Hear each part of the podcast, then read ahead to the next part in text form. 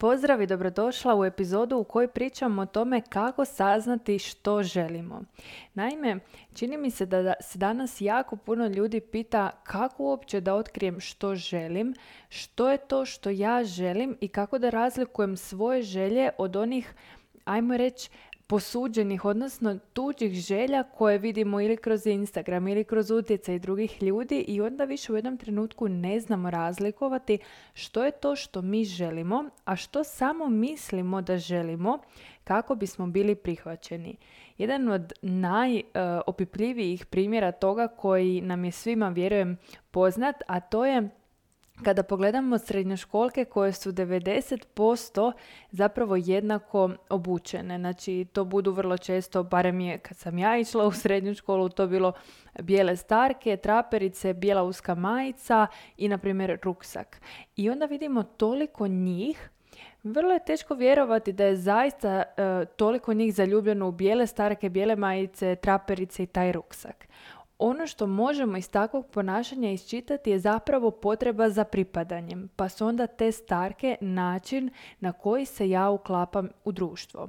E sad, u toj dobi nema ništa loše u tome, ali ono što se mnogima događa je da zapravo isti taj obrazac ponašanja zadržavaju godinama kasnije i zapravo žive kao tinejdžeri iako nisu to, već su, barem po broju godina, odrasli ljudi.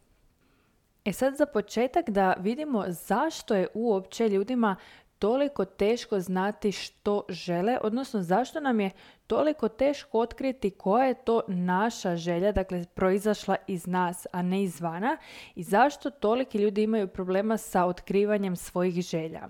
Ono zašto to zna biti zahtjevan proces je zato što se on sastoji od jako puno nivoa.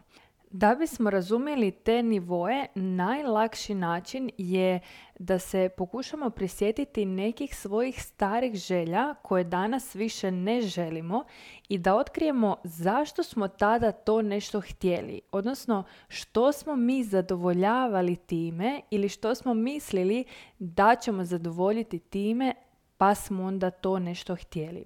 Ja ću podijeliti neke svoje primjere, a onda predlažem da zaustaviš epizodu i da se probaš prisjetiti nekih svojih želja.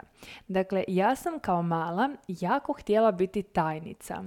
Ono zašto i kako sam došla na tu ideju je zato što sam primijetila, odnosno dobivala sam jako puno pohvala na to kako sam uredna, kako sam organizirana, e, kako sam marljiva, kako ništa ne zaboravljam. Dakle, jako, jako puno je tu pohvala išlo na tu temu kako ja pamtim, kako se priredim, kako sve lijepo organiziram i tako dalje.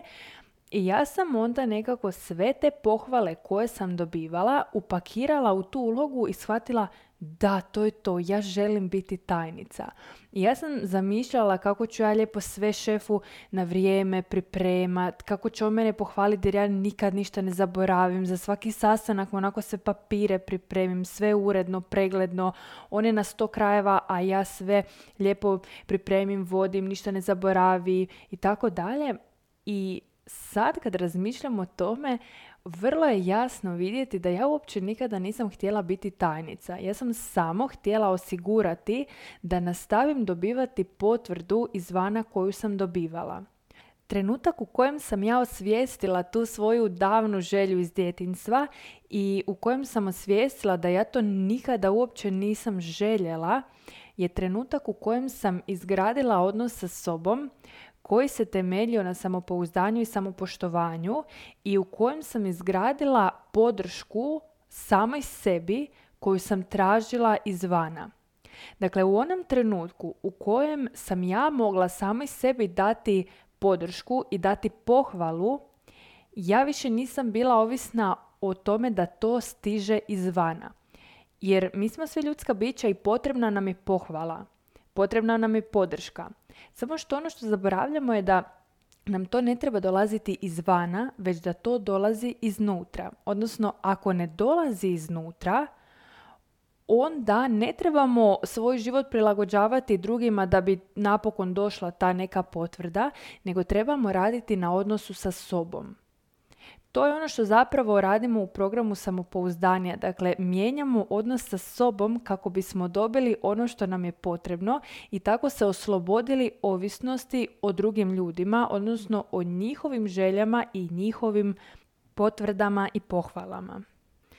To što bih ja bila možda dobra tajnica ne znači da ja to zaista želim. I to je nešto što vrlo često vidim kod brojnih klijentica, a to je da razmišljaju e, ne o tome što bi one htjele, što zaista žele, nego što ja mogu raditi, zato što smo naučeni da se svedemo u okvire mogućeg i onda uopće ne otkrivamo nove vidike, ne, ne vidimo što je sve za nas moguće, zato što samo razmišljamo o svojim željama u okviru onoga što nam je u ovom konkretnom trenutku dostupno. I zato, nažalost, jako veliki broj ljudi cijeli svoj život provede u jednom te istom mindsetu, u jednom te istom nivou svijesti, u vrlo sličnom krugu ljudi, u jednoj te istoj platežnoj moći i tako dalje. U trenutku u kojem sam ja zapravo shvatila da ja nisam htjela biti tajnica, nego sam htjela e, dobivati te pohvale za to kakva sam ja, i kada sam naučila sebi dati tu podršku i pohvalu, postavila sam ponovno sebi pitanje što je to što bih htjela i ako maknem sa strane sad te pohvale i potvrde, želim li dalje raditi taj posao. I ono što sam tada shvatila, a pritom naravno radila e, putem na izgradnji samopouzdanja, dakle ono što sam shvatila je da ja ne želim biti ta tajnica, nego taj šef. Odnosno da ja želim kreirati nove projekte, da ja želim graditi nešto što vjerujem, da ja želim raditi ono što ja želim, što ja vidim da je korisno, u čemu ja vidim neki viši smisao, a ne raditi ono što mi drugi ljudi kažu i ne na neki način biti u sjeni događanja. I sada se razumijemo, nema ništa pogrešno u tome da budemo u sjeni događanja, da ne budemo na prvoj crti, nego da se nekako držimo sa strane. Dakle, neki ljudi zaista uživaju u tome da stoje negdje u pozadini nekih akcija, da rade na nečemu, da se zapravo ne zna da su oni dio tog tima i to je skroz u redu, ali nije u redu onda kada mi zapravo ne želimo biti ta osoba, nego želimo proaktivno sudjelovati, želimo mi biti ti neki pokretači nekih promjena, ali to ne radimo nego se držimo tamo negdje u pozadini zato što se bojimo izložiti. I ono što nažalost si onda radimo je da koristimo svoje obrane dakle obrambene mehanizme, a to znači da krenemo racionalizirati zašto je zapravo dobro da smo mi tamo iza. Ma bolje da sam iza, vidiš kako ovi svi koji to nešto rade, pa ih pljuju, pa ih ovo, pa ih ono, ma bolje, dobro je meni tu. Ma dobro da sam tu, pa mogu ovo, pa dobro da sam tu jer onda ne moram ono. I na taj način krenemo zapravo sebe udaljavati od svojih želja i objašnjavati sebi zašto je to dobro. I ako jako dugo vremena provedemo u takvim procesima, onda zaista ne čudi da u jednom trenutku više ne možemo povezati konce sa svojim željama, da ne možemo više pronaći onaj kanal putem kojeg smo komunicirali sa tim svojim željama, zato što smo ga jako puno oglušili sa tim racionalizacijama koje smo radili da bismo sebe zaštitili od neugode vrlo je važno da razumijemo da neugodu kao ljudska bića ne možemo izbjeći. Dakle, mi je možemo neko vrijeme kamuflirati, neko vrijeme odgađati, ali to ne znači da ona nije tu, da putem ne raste i da nas neće dočekati. U trenutku u kojem shvatimo da neugoda ima i pozitivnu funkciju u našem organizmu, E u tom trenutku se zapravo događa ogromna promjena, zato što onda više ne bježimo od nje, a kada više ne bježimo od nje onda smo spremni napraviti nekakve korake koji će nas vratiti i u kontakt sa svojom intuicijom i koji će nas nekako usmjeriti prema onome što zaista mi želimo živjeti, bez obzira na to tko će što o tome misliti. Rekla bih da 99% mojih klijentica koje krenu sa programom samopouzdanija prije nego krenu imaju taj problem što će drugi reći, što će drugi misliti i postavljaju to pitanje kako da se riješim brige o tuđem mišljenju. Ali ono što u tom trenutku ne znaju, nego tek kasnije zapravo kroz proces shvate i nauče, je da u trenutku u kojem ti promijeniš odnos sa sobom, zavoliš sebe i počneš se ponašati u skladu sa onim što ti želiš, a ne što su svi drugi htjeli, u tom trenutku je tebi najviše stalo do svog mišljenja. Dakle, važno ti je što ti misliš i kako se ti osjećaš u skladu sa svojim odlukama i samim time kako podižeš, to je kao, zamislite si onu vagu, kako podižeš jednu stranu, a to je ona strana što ja mislim, tako se ova druga strana vage smanjuje. Jer prije nego krenemo raditi na sebe, vrlo često se događa da su strane upravo obrnute. Što ja mislim je najmanje važno na samom dnu, a na samom vrhu je što drugi misle. Ali nemoguće je da jednu stranu počnemo spuštati, a da se druga ne podiže i obrnuto. I kada tu vagu da zaista zamislimo u glavi i kada ju upečatiramo i kada shvatimo da u onom trenutku u kojem sam ja to za sebe i ja podržavam sebe, više ne ovisim o tome da li me netko drugi podržava, e u tom trenutku smo zaista slobodni donositi vlastite izbore i čuti svoje želje. Drugi primjer kojeg sam se prisjetila kada razmišljam o tome koje su sve moje želje tijekom odrastanja i sazrijevanja bile, a da ih sada više nemam, odnosno da su sad kompletno drugačije, je kada smo partner i ja birali prethodni stan u kojem ćemo živjeti i pisali smo dakle što je to što nam je važno, koji su kriteriji, primjerice mora biti otvoren, dakle da ima puno svjetla, e, njemu je važno da je blizu teretane, meni je važno da je blizu prirode i tako dalje. Jedan od mojih kriterija je bio želim da mi je plac blizu. Koliko god mi je to sad zanimljivo i, i simpatično i nevjerojatno, zato što danas živim jedan potpuno drugačiji život i trenutno mi uopće ne kuhamo, zato što biramo koristiti svoje vrijeme na neke drugačije načine. Puno radije ili odmaramo ili učimo u to vrijeme, a naručimo hranu nego što smo prije kuhali, ali hoću reći da iz današnje perspektive mi je to simpatično, ali tada sam ja mislila da to želim zato što sam kroz to zadovoljavala svoju potrebu za ljubavi i povezivanjem. E sad, što to znači? Dakle, vrlo je važno da upoznajemo, da upoznajemo sebe zato što ćemo tek radeći na odnosu sa sobom moći prepoznati što ja mislim da želim, a što zaista želim. Ono što sam ja mislila da želim je bilo želim da mi je plac blizu, da mogu svaki dan otići na plac kupiti uh, friške namirnice i da mogu dečku skuhati ručak. To sam mislila da želim. A ono što sam zaista željela je biti njemu dovoljno dobra. Dakle, biti u njegovim očima odlična cura koja je ono genijalna partnerica koju želi, koja ga razumije, koja udovoljava njegovim potrebama i on njezinim i tako dalje. Ono što se dogodilo naravno putem je da sam u tih par godina dovoljno poradila na odnosu sa sobom, ne sa njime, jer svaki moj odnos sa drugom osobom je zapravo moj odnos sa mnom. I kada sam ja shvatila da ja ne moram kuhati i nakuhavati svaki dan da bi mu bila dovoljno dobra, jer on ne voli kuharicu u meni, nego voli mene sa onime što ja jesam i tko ja jesam. I kada sam shvatila da ne moram nešto posebno raditi da bih pod navodnicima zaslužila tu ljubav, e onda sam shvatila da to zapravo uopće nije bila moja želja. Da pače priznala sam si, odnosno dala sam si dozvolu da priznam da ja zapravo uopće ne uživam u kuhanju. Ali kada se to dogodilo, to se dogodilo u onom trenutku u kojem sam ja izgradila odnos sa sobom koji se temeljio na bezuvjetnoj ljubavi. Jer ja ako volim sebe pod uvjetom da, odnosno pod uvjetima da budemo ovakva, budemo onakva, radimo ovo, radimo ono, onda ja vjerujem i da me on, dakle partner ili bilo koja druga osoba voli uvjetovano. Volim te ako mi kuhaš, ne volim te ako mi ne kuhaš.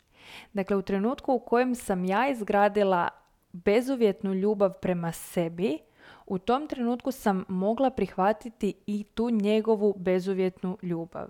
I ja se danas osjećam vrlo voljeno iako ne kuham.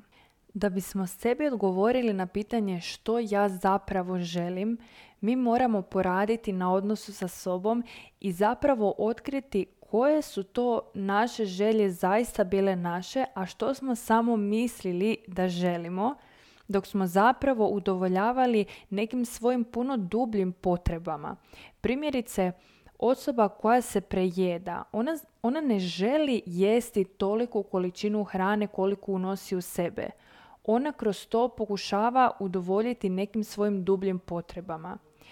Mlada osoba rizičnog seksualnog ponašanja vrlo često nema tu seksualnu želju, odnosno taj poriv, nego je vođena puno dubljom potrebom da nekome pripada. Ovo su samo neki primjeri, ali svatko od nas ih ima u svom životu na tjednom nivou.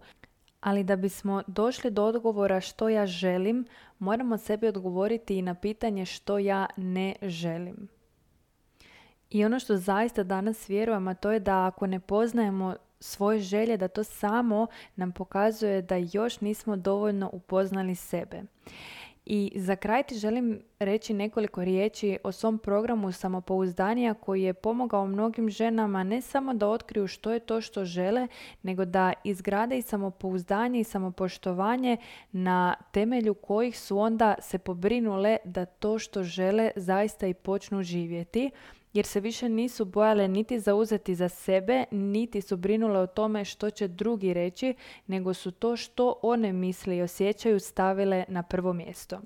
Dakle, program je namijenjen ženi koja želi napokon početi živjeti onako kako od uvijek priželjkuje, ali već toliko dugo odgađa to da se pita da li je to uopće moguće. Dakle, toliko dugo ne vjeruje u sebe, toliko dugo vjeruje da nije dovoljno dobra, toliko brine o tome što će drugi misliti, što će drugi reći, kako je ona za druge, da je već zaboravila sebi postavljati pitanja kakva je ona sama i sebi i što je to što ona želi. Vrlo često je odrasla u okruženju u kojem su drugi donosili odluke za nju, u kojem su drugi govorili da ona ne zna što je za nju najbolje, da je ona premala da bi donosila odluke i tako dalje. I ono što je ona napravila je da je zapravo povjerovala u njihovu priču i kasnije ju više nije propitivala. Nego negdje i dalje ponavlja samo i sebi da je ona mala, da ona ne zna i da drugi znaju bolje što je najbolje za nju. Program je u potpunosti prilagođen individualnom prolasku kroz njega, što znači da uh, jednom kada uđete u njega dobivate pristup uh, edukativnoj platformi na kojoj je preko 20 audio lekcija koje su praćene sa priručnikom i vježbama za primjenu tih lekcija. Uh, bonus koji dobivate uz to su svi moji programi, dakle mini programi, radionice i webinari koje sam do sada provodila. Uz to e, dolazi i dnevnik osobnog razvoja koji se sastoji od 100 pitanja za samorefleksiju i samoprocjenu, te dnevnik zahvalnosti koji je zapravo dokazano učinkovit u promjeni percepcije prema pozitivnijem razmišljanju. Cijena programa je 297 eura, a tijekom godine će se otvarati dva puta za sve koji su na newsletteru i dva puta za javnost. Idući termin e, otvaranja, odnosno prijava za program je 25. siječanj 2022.